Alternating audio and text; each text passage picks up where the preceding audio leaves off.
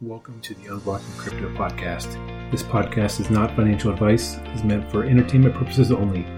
These are just the opinions of a couple of rambling wrecks. Welcome back to episode number 79 of Unblocking Crypto. How great to see you. So, exciting news going on, probably some of the biggest news we've seen in a little while. PayPal has announced that they are going to launch their own stablecoin. I think they're going to call it PYUSD. Uh, Paxos is the one that I think is enabling it, and it's going to be launched on Ethereum. So uh, a big deal for Ethereum in general to see a stablecoin, another stablecoin launched on on their platform.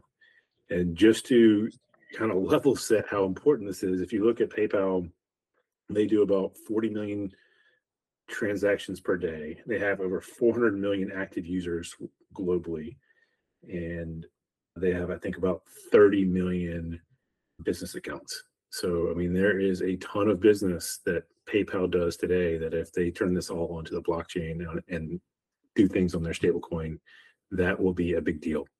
So, it, it, exciting to see that and see what's going on. Yeah, I think that would be a big deal if you're in a country where your local currency is fluctuating. You could easily move money into PayPal because that's traditionally no problem, and then go from your local currency into PayPal stablecoin and just sit there, and then pull it out when you need it. Uh, it the more on and off ramps from fiat currencies into into cryptocurrencies. At, at this point, I'm like, you know, I'm a Bitcoin guy, so that's at the top. Stablecoins, there's definitely a, a strong use case there.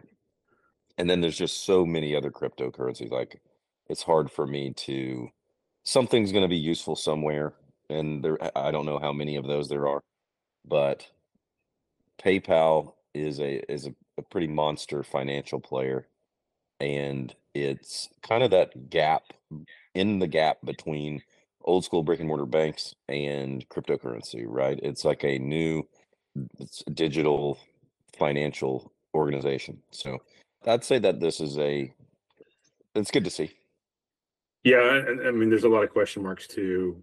Just, I mean, you look at the U.S. regulation in general. There's not much, so no. that's kind of kind of a problem right now.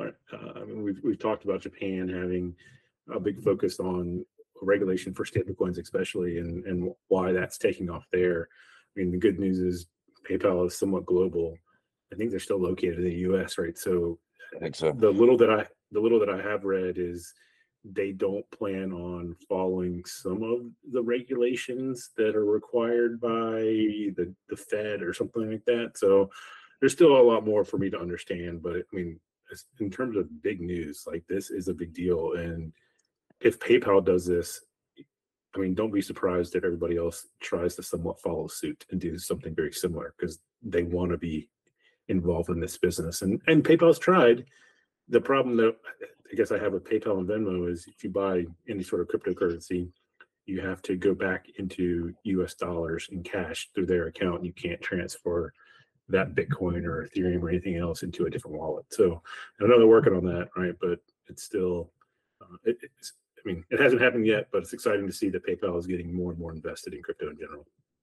Right. And the more they get into crypto, I think the more likely or the sooner you'll be able to buy Bitcoin or other cryptocurrencies on PayPal and then transfer into your your hard wallet or cold wallet or hot wallet or whatever wallet you got without without having to go back into US dollars and then transfer into your bank account. so, I, I, if I remember, uh, PayPal was working on that. I thought that they'd already come out with it, but I can't keep up with with all of it. Yeah, so I don't I don't think it's live yet, but they're definitely working on it. Maybe that's what maybe I read that. Yeah, it, it I think uh, if you don't understand what a cold wallet and a hot wallet and all that kind of stuff is, check the show notes. There's a link in there, and I'll try to explain some of that. The the other from a macro perspective that was kind of interesting is BRICS. We've talked about BRICS before. Uh, they officially have their their their dates of when they're getting together. So it's August 22nd, the 24th, which is coming up here in a couple of weeks there were 74 invites that went out to countries. so I think we've been talking about 20 to 30 or so countries that were interested. it sounds like somebody, and maybe it was the head of South Africa, just pretty much invited the entire African continent. One of the reasons why there's a ton of countries, and the expectation is it will be in South Africa, and everyone will be present there that does join, except for Putin, and he is going to be joining remotely because he's worried about being caught and tried for war crimes. yeah, like but, just I, this is a good time to say we're not promoting BRICS as a good thing.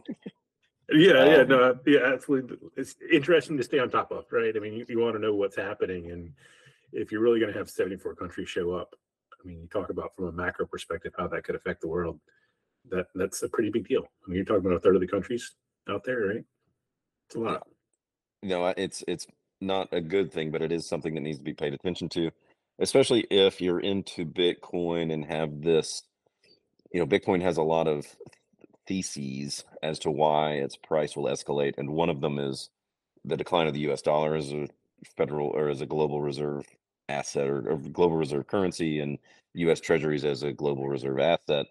And this BRICS, the the the creation of a BRICS currency, and in general, like another power. You know, any of those countries alone isn't sufficient to compete with the United States, but when you have the natural resources from Russia, the manufacturing capabilities of China, and then you start tacking on all of the other countries on the way up. 74 countries, you're talking about substantial GDP. You're talking about something that can compete, or at least put up a fight. I did see where Putin uh, had a speech and was basically talking about how the United States, all they do is export the US dollar and manipulate global economies. And so that's the sort of thing where you're gonna push back. Like you, the United States has been doing this for a long time, and now it's like some countries have just had enough. And if they start transacting in non-U.S. dollars for energy and food and debt, then that could make a pretty big impact on the the way that the global economy works, which would have an impact on Bitcoin if you're a believer that Bitcoin would be a viable alternative to US dollar or whatever BRICS currency they use. So it's just, it seems like there might be a shakeup and you need to know about it. Yeah. So the other thing that kind of happened almost right on top of that too was US debt was just downgraded from AAA to AA plus. And I don't know how really important this is because I, I mean, I, I, guess it's good to know. I don't think it really affects anybody here from my perspective based on everything that I'm reading, but it is still something that's in the news. If you look at some of the metrics just behind our debt in general, um, I think the expectation through the end of this decade is we're going to be adding $5.2 billion a day. I mean, if you look at the, like, that seems low. Oh, for for for the rest of the decade, it, I think, I think we've added over a trillion dollars in the last two months. One point eight. So one point eight trillion in the last two months. So and that's we're going to accelerate, right? Because we're in a debt problem. So we're Uh, it's not great, and I think that's kind of t- uh, ties into the BRICS thing of that you uh, you kind of need to inflate your way out of this. And if the U.S. the U.S. is dictating your currency in your country, and we are inflating it away to to deal with this debt problem. You're you're sinking, and you have no control over it whatsoever. So, I think that's that's another driving force there. Yeah. So when we talked about 1.8 billion in the last eight weeks, just to or sorry, 1.8 trillion in the last eight weeks what's interesting is it took the U.S. 209 years to get to their first 1.8 trillion in debt, and now we've done it in eight weeks. That's the thing about exponential growth, man. It, it, it's not a big deal, and then you're like, oh, we're doubling every day now. Yeah. So, and I guess kind of going back to some of the reasons why it was downgraded. I mean, they talked about there's an expected financial decline uh, political disagreements, and then uh, just the growing unsustainable debt burden, right? That they have. And the the problem that I have with some of this is, it's almost true for every country out there, right? I mean, Right. the countries that theoretically are still AAA are like Germany and Switzerland, and there's still issues with investing in their debt too. So I mean, it, it it's it's kind of a this doesn't really matter, but it's theoretically what could happen is it could make it more expensive for the U.S. to raise money, which at the end of the day comes back into us paying more one way or the other, right? So it, Well, if it, we get to the point where we're we're in yield curve control, then we're buying our own debt anyway. So if the interest rate goes up, all we're doing is making our debt worse. This is the whole debt spiral, like you're chasing your tail. Yeah. Nobody nobody wants to buy your debt because they don't believe like who's buying a 30 year United States bond? Like are you that confident that 30 years from now everything's cool? Probably not. So the, the United States is going to have to buy their own bonds for it, it's it's going to happen soon and foreign countries have slowed their purchases of US bonds because we told Russia, "Hey, your bonds are no good." And so with between the BRICS stuff, China started buying gold, selling bonds and buying gold. So that's uh, on the way to develop their own currency and perhaps back it by, by at least partially by gold. They've got a reputation problem on their currency, so I'm not sure how that's going to work out.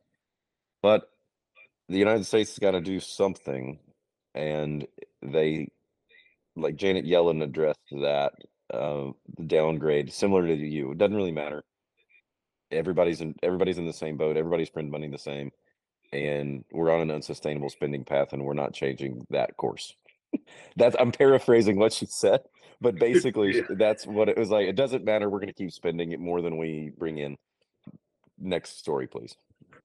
Yeah, I mean, it's pretty much the way that I look at it is in the past we have been having the the Fed or whatever bail out the economy, right? And now this next version of it is going to be the Fed bailing out the U.S. government. So at the end of the day, it's still going to be more more printing of money, and typically when that happens, things like Bitcoin continue to increase because there's a set amount of it, right? So I think the point here is that if this continues to happen, then that's only good news for Bitcoin and, and possibly the rest of crypto too. Right. I mean, as the dollar slides, people realize that it's not going to be worth much next year, so that they'll get out of the dollar and into something, and some of that something will be Bitcoin. Yeah. So I know we've talked a lot about the ETF stuff in the past too, and I think the the current expectation is that the Bitcoin spot ETF had about a 65% chance of getting approved this year, which which is amazing considering it was probably sub one at the beginning of this year. It's it started at sub one, and then somebody was like, "Man, ten percent," you know, and then twenty percent, and then sixty-seven percent, and then this guy Nate Geraci, who he's the president of the ETF store. He's like an ETF guy. He's early, uh, an early financial adopter of the ETFs, and so he came out and said to clarify my prediction on the ET, the Bitcoin spot ETF. I believe that the grayscale lawsuit will go grayscale's way the coin SSA, which is the surveillance sharing agreement with the NASDAQ, which is the surveillance piece that the SEC always fell back on to deny Bitcoin spot ETF approvals. Between those two, he said the Bitcoin spot ETF has close to a 100% chance of being approved. And to even further, like, like that's that's great, right? Just anything is saying close to 100% is good enough. And then he said his guess would be around January of 2024 for that that as far as that time frame goes, which we're halfway through August. That's cool. That's soon. You know, there's not a lot of time. And Yeah. so Just over four months. yeah, so and that's even in Bitcoin terms, that's pretty fast. So that's that falls into what we we kind of talked about the last few weeks is if things roll out the way that, that they kind of might with a BT uh, ETF approval in January, the the FASB accounting rules where like companies like MicroStrategy have to report their losses as Bitcoin's price decreases. They if Bitcoin if they buy Bitcoin at thirty thousand, it's on their books at thirty thousand. Well, if it drops to twenty, they gotta take a ten thousand dollar per Bitcoin hit on their books. But if it goes up to forty, they don't get to take that appreciation, right? They they have to book it at the lowest value since they bought it. And Michael Saylor's been fighting this fight since the beginning because it's it's pretty one for two reasons. One, it's it's unfair. It doesn't make sense. You have a, a liquid asset that you can turn into cash. So why have to have it as an intangible asset that is acts more like a fixed product that you don't know if you can sell? And so, uh, but two, it's it's hugely restrictive because you've got public companies that don't want to do it because they're they're going to have to take that loss when Bitcoin's price drops. And it's not clear in the financial statements that they do every quarter. So when people are analyzing their stock, they have to give them supplementary documentation that explains why they took a $40 million hit when Bitcoin went down. But by the way, Bitcoin's back up and our assets are actually worth more. It's very unclear. So the, the you know, FASB, SEC, these guys want the financial statements to be easy to read, people to understand them, and and for it to be like a one stop shop to get information on whether or not you want to buy stock. And so there's a real shot that FASB they they came out they came out earlier in the year and asked for comments on this to move it from move crypto assets from an intangible asset to whatever the the like a mark to market type of asset. So when they when a public company comes out with their financial statements, they say, "Ding, all right, Bitcoin's worth X dollars. We own this much Bitcoin. Here's the value of the Bitcoin on this date," and then that gets put into their balance sheet, which would be great, especially for MicroStrategy and any company that buys now. If Bitcoin goes to a hundred thousand, they get to have take all of that appreciation, and it'll be you know a boost for their their stock. So we're close to that too, right? I don't. That, that's not a. There's not a time limit or an expectation of that. The comment period ended in June, and I haven't heard anything about it since. You got to think six more months, and they got. You know, you could have a rule change. Well, six more months is between the potential ETF approval and the halving. So you could you could have the ETF approval bringing in a lot more retail money, followed by the FASB change, which could bring in a lot of institutional, like company, corporate, corporate treasury money, and then the halving cutting the supply in half every day or on a on a every 10 minute basis. And so you could get some real like Bitcoin's scarce, right? They've ever, you hear it all the time. Bitcoin's scarce, but we talked about it a few weeks ago. There's basically the same amount of Bitcoins being bought every day that's coming in from mining. Well, if if you are bringing in all these new buyers of Bitcoin, and then you cut the supply, the new supply every day in half. Price the price escalation could be crazy. Um, so that's like the most bullish way I can explain how things roll out over the next year. Well, the other thing is the amount of Bitcoins getting mined every day. It's being acquired at two to three x that every day from all the other people right now, and that has nothing to do with any sort of spot ETF. So if that happens, one that is definitely a huge supply uh, issue that we run into. But the other thing, shortly after that happening, six months after that happening, you have the election, and you already have now two candidates that have said we'll accept Bitcoin for political donations as well. So it is going to be one of those things gets talked about right up until the election, at least from a couple of these candidates as well. So I mean, it, there's another. We're looking at just over 12 months of a lot of cryptocurrency news in the market consistently. yeah, I, I don't see I don't see how a presidential candidate could come up and be anti-Bitcoin at this point. You, you've got guys on both sides that are pro-Bitcoin. You've got DeSantis being anti-CBDC, which is he can see being pro-Bitcoin from where he's standing, and he spent a bunch of money and he's losing ground big time to Trump, who's being indicted left and right. And I think he's down. He's down like a crate, like forty points to Trump right now. So it, you know he needs to come up with some kind of strategy. Bitcoin's been a cheat code for a lot of people in a lot of different ways. So uh, you could see him kind of jump up on that. But at this point, Bitcoin's everybody's pretty curious about it and favorable. Uh, there's not doesn't seem to be a very large voter block that would be like, yeah, I'm gonna I'm I'm gonna vote for this guy because he's anti-Bitcoin and so am I. I don't think that's a winning strategy for. I think i- if you were anti-Bitcoin and and pro social social security adjustments, I think you could just go ahead and not run for election. You know, like the- you you're just not going to be able to reform social security, and I don't think you're going to be able to be anti-Bitcoin. Yeah, Yep. Makes sense. So the other thing on terms of uh, ETF, by the way, Ethereum futures ETF looks like it has about a 75% chance of happening this year now too. So not only is Bitcoin and, and hopefully the spot Ethereum follows shortly thereafter, right? But it's interesting to see more of this being possible for a lot of these guys, a lot of these funds. Yeah, I mean, the more people get comfortable with it, the easier it is. So with all of the recent allegations around the Ripple case, I don't know if you heard, but Coinbase has asked the Supreme Court or whoever the judges are to dismiss the entire case between them and the SEC. Pretty much, I think you're saying that the based on what's going on, this is outside of the SEC's jurisdiction. So it needs to be handled by somebody else. And we, we've talked about some of the regulation that's going through that gives it almost turns a lot of this more into a commodity once it gets onto the exchanges.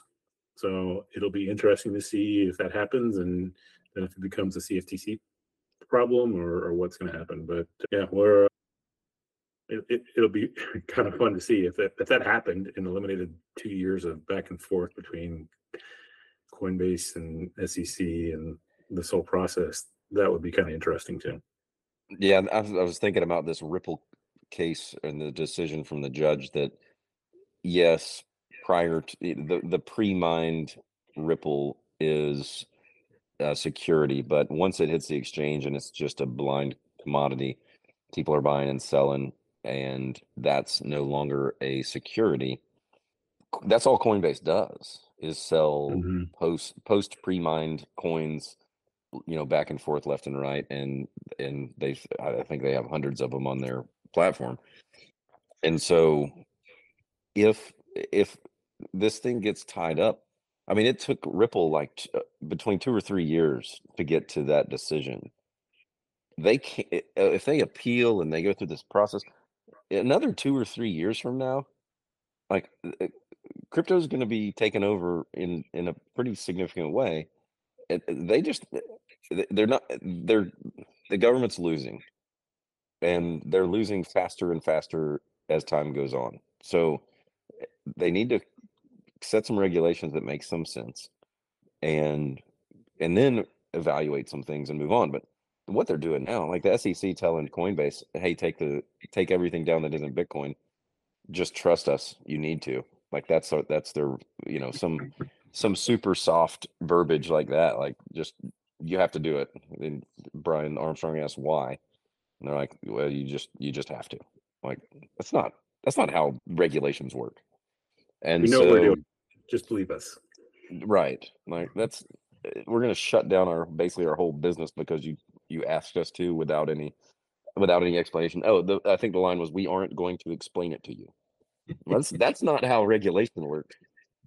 So uh, to me this uh, the government's floundering and they're they're actually there there may actually be consequences for them to not act here because things are moving so fast so they have to do something and I- don't know if they will So speaking of other programs, I know we've talked a little bit about Polygon and what they're kind of terming Polygon 2.0, which includes moving from the Matic token over to the POL token, POL.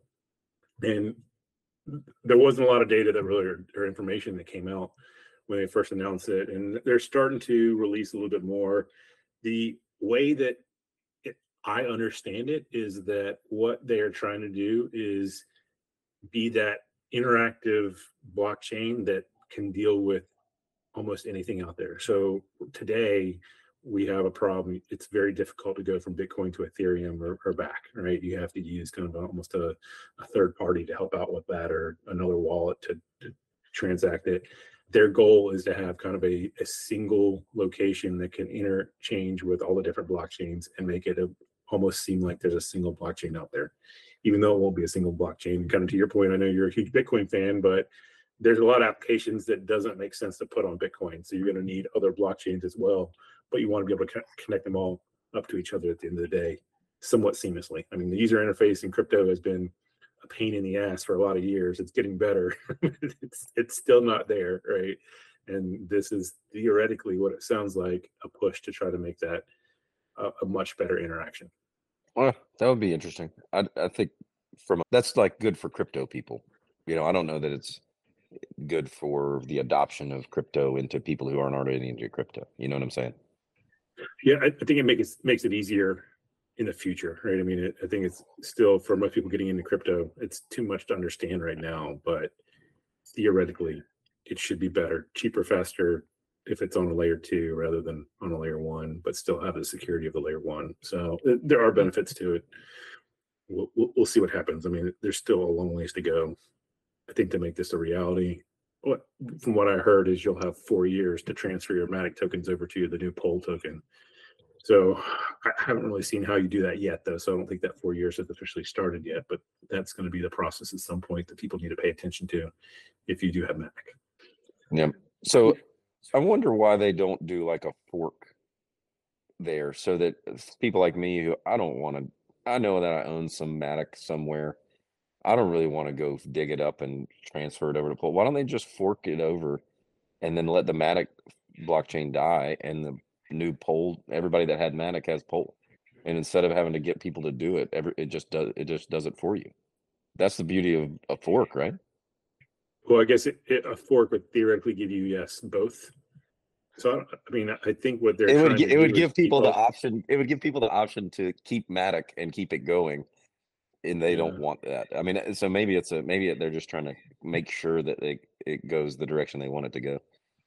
Because that's I mean that's the beauty of Bitcoin, right? I mean anybody can try to come up with new rules anytime they want, but as long as most people say no, the Bitcoin rules we follow on our node are this way, so your you know your poll from Bitcoin is is useless. Well, if they did that, the Matic people could decide that we were going to stick with the, the original Matic and not the new the new Pol So if they change, uh, maybe that maybe that has something to do with it. And shoot, maybe it changes, right? I mean, there there is no details on how to get this done yet, so they're probably throwing some ideas out and seeing how people react to it at this point. Yeah, but like for me, I, sometimes I buy stuff like, and I'm like, oh, we'll see what happens. So if they do that, it's like, oh, we're going to shut down, we're going to push this to zero. Like without you talking to me about Matic and what's going on, like four years from now, it's probably going to be zero for me. Yeah. Yeah. So the other thing, you know, we've talked about WorldCoin scanning your irises for your data to get access to their token that will save the world, apparently, according to Sam Altman. Kenya actually just suspended WorldCoin in Kenya, and they're they're I guess trying to research more into what WorldCoin is doing and if it's violating any, any laws. It sounds like what they were promising people in Kenya was kind of the equivalent of like $49 to scan their iris, which I'm sure in Kenya probably goes a, a, a decent uh, amount of money for a lot of people. So Kenya stopped it. I know, uh, I think there are a couple of other countries last week that we talked about that were almost doing the same thing, trying to determine whether or not WorldCoin is a, a good thing for people or not. So they continue to be in the news, even though they've had some kind of crazy growth in the past few weeks since their launch. So we'll see what happens there too. Yeah, no thanks. Yeah, I, I don't see it taking off in the U.S. very much, to be honest with you. And I, I definitely wanted to hit on a couple things on the NFT side. So CBS Studios just got their trademark approval approved for Star Trek. So you're going to start to see some Star Trek NFTs that come out, which I mean, I would think if you're a fan of Star Trek, you you like that type of stuff anyways. you're more techie than most other people, so it kind of makes sense. So what that turns into, I have no idea, but I mean, it's not like they're the only company going after NFTs. Disney and a few others are doing that, including Amazon. So Amazon just announced that if you're a Prime member and you go play some of whatever the Amazon games are, you can get, in-game NFTs that can be traded. So it's kind of this play to earn type mentality. and right now it's available to their 170,000 or 170 million Prime subscribers or whatever it is. So, uh, yeah, if you want to get a free NFT, go play an Amazon game right now. I mean, you know, it's a sandbox. You're playing it. That can't cost Amazon very much money. Uh, I think they've been a big fan of crypto, and we'll we'll see what it really turns into here in the, in the future. But it's exciting to see them getting more involved in it. I mean, their their hope, and I think eBay was kind of the same way, is almost creating an uh, NFT marketplace, or or more of a marketplace for crypto in general. And they're both flirting with the idea right now, trying to figure out how to do that, and we'll see what happens. Yeah, on my side, so I had I had this issue with trading stocks. So TD Ameritrade, who I've used as a stock trading platform since like 2004, so almost 20 years. So I was really I knew my way around the app and the website, and and it was easy for me to buy and sell stocks. Well, they got bought by Schwab, and within the last few months, everything got transferred over to Schwab and their app sucks. Like it's hard to navigate.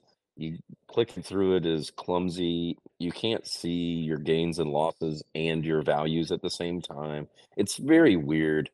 And so I was like, you know, I might just close this down. I don't, I, I don't like this. I'll, I've got a, a financial advisor. I'll just give him the money and, and instead of just buying some of these stocks on the side. And so I was into this biotech stock and then it, it was just kind of a it wasn't a lot of money but it was it was kind of a speculative shot about this drug getting approved and it didn't look like it was going to get approved. So at like five o'clock tuesday i'm like putting in a sell order after hours so an after hours sell order can't be a market sell it's got to be a, a, a limit price order and so I, yeah, pretty sure I'd do it right. I, you know, click on extended hours because the stock market closes, and and uh, play by all these stupid rules that you just have to learn, you know, over time. And um, I'm pretty sure it said order received, eh, and I felt good about it. I so I didn't think much about it, and then I got real busy the next day. And then after hours the next day, the report came out that the drug wasn't approved, and it was like a math. It was like the worst way to fail, like complete failure.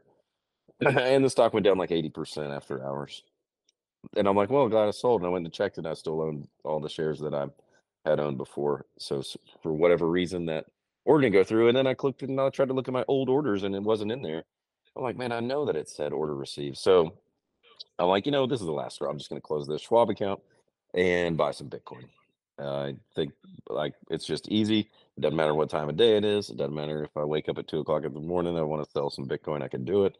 Or you know, we keep talking every week about all these bullish things. The ETF, FASB accounting rules, institutional money coming in, the halving next year. And so it's like I think I would rather just buy Bitcoin and sit on it and not have to think about all these different companies. So maybe that's going to happen. Like Schwab bought TD Ameritrade, and, and, and it just pushed me even more towards Bitcoin. Yeah, I mean the benefit of being open 24 7 365 is is a huge deal. I mean well, you don't and it's also limitations. And it's a benefit that every company that's that you can use to buy or sell bitcoin is new.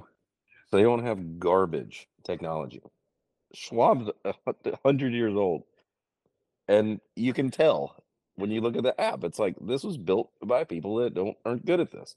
Uh, like they have probably all this legacy technology that's evolved slowly over time, and they're like, okay, well, we have to do the app this way so that it interfaces with our old technology. We can't, you know, update that. It's too big of a project or whatever. There's got to be a reason why their app sucks so bad. And Coinbase's app very easy to use. Strike, super easy to use. So, uh, you know, I'm uh, it's uh, I'm pretty old in crypto terms. I'm not old enough to deal with Schwab. Yeah, I mean, t- to your point, Strike is probably one of the simplest ways to buy and sell Bitcoin. I mean, I, I wish everything was that easy. Yes. No, they unfortunately don't have anything else other than Bitcoin. So if you want something other than Bitcoin, you have to venture outside of just a strike app. But for the most for most people, guys like me, get started. guys, I got like a button on my phone that I push, and it's like I, you might push three buttons. Open the app, transfer money, buy Bitcoin, done. so easy. It, yeah, it's it's amazing. So and then unlike unlike PayPal, yeah, unlike PayPal, you can move it into your wallet. Yeah, yeah, exactly. So well, cool. Well, as always, great catching up with you, Hal. Some exciting stuff happening here in the past week, and I'm sure we'll continue to hear some more interesting stuff over the next few months with everything going on. But it, uh, as always, crypto continues to move in a very positive, bullish momentum here lately. So that's that's exciting. Yep, I mean it's it's kind of fun to prepare for this podcast every week because I'm like, I don't know if the algorithm only gives me the good news or what, but it's it's it's hard to convince myself that Bitcoin's going anywhere but up. Yeah. I know the feeling. I have that conversation with people constantly. I'm like, I do this just to try to prove myself that I'm doing something wrong, and I can't find anything that says I'm doing it wrong. It's it all points the opposite direction for me right now. Mm-hmm. It's all going up. Perfect. Well, we'll talk again next week. Awesome. Sounds good, Jason. See ya. If all of these crypto conversations leave you with more questions and you're looking for answers, I've created a product that dives into most of those answers, including why crypto, how to set up a cold wallet, and some of the more advanced strategies for dealing with crypto. Check the link in the notes below and hope to see you there.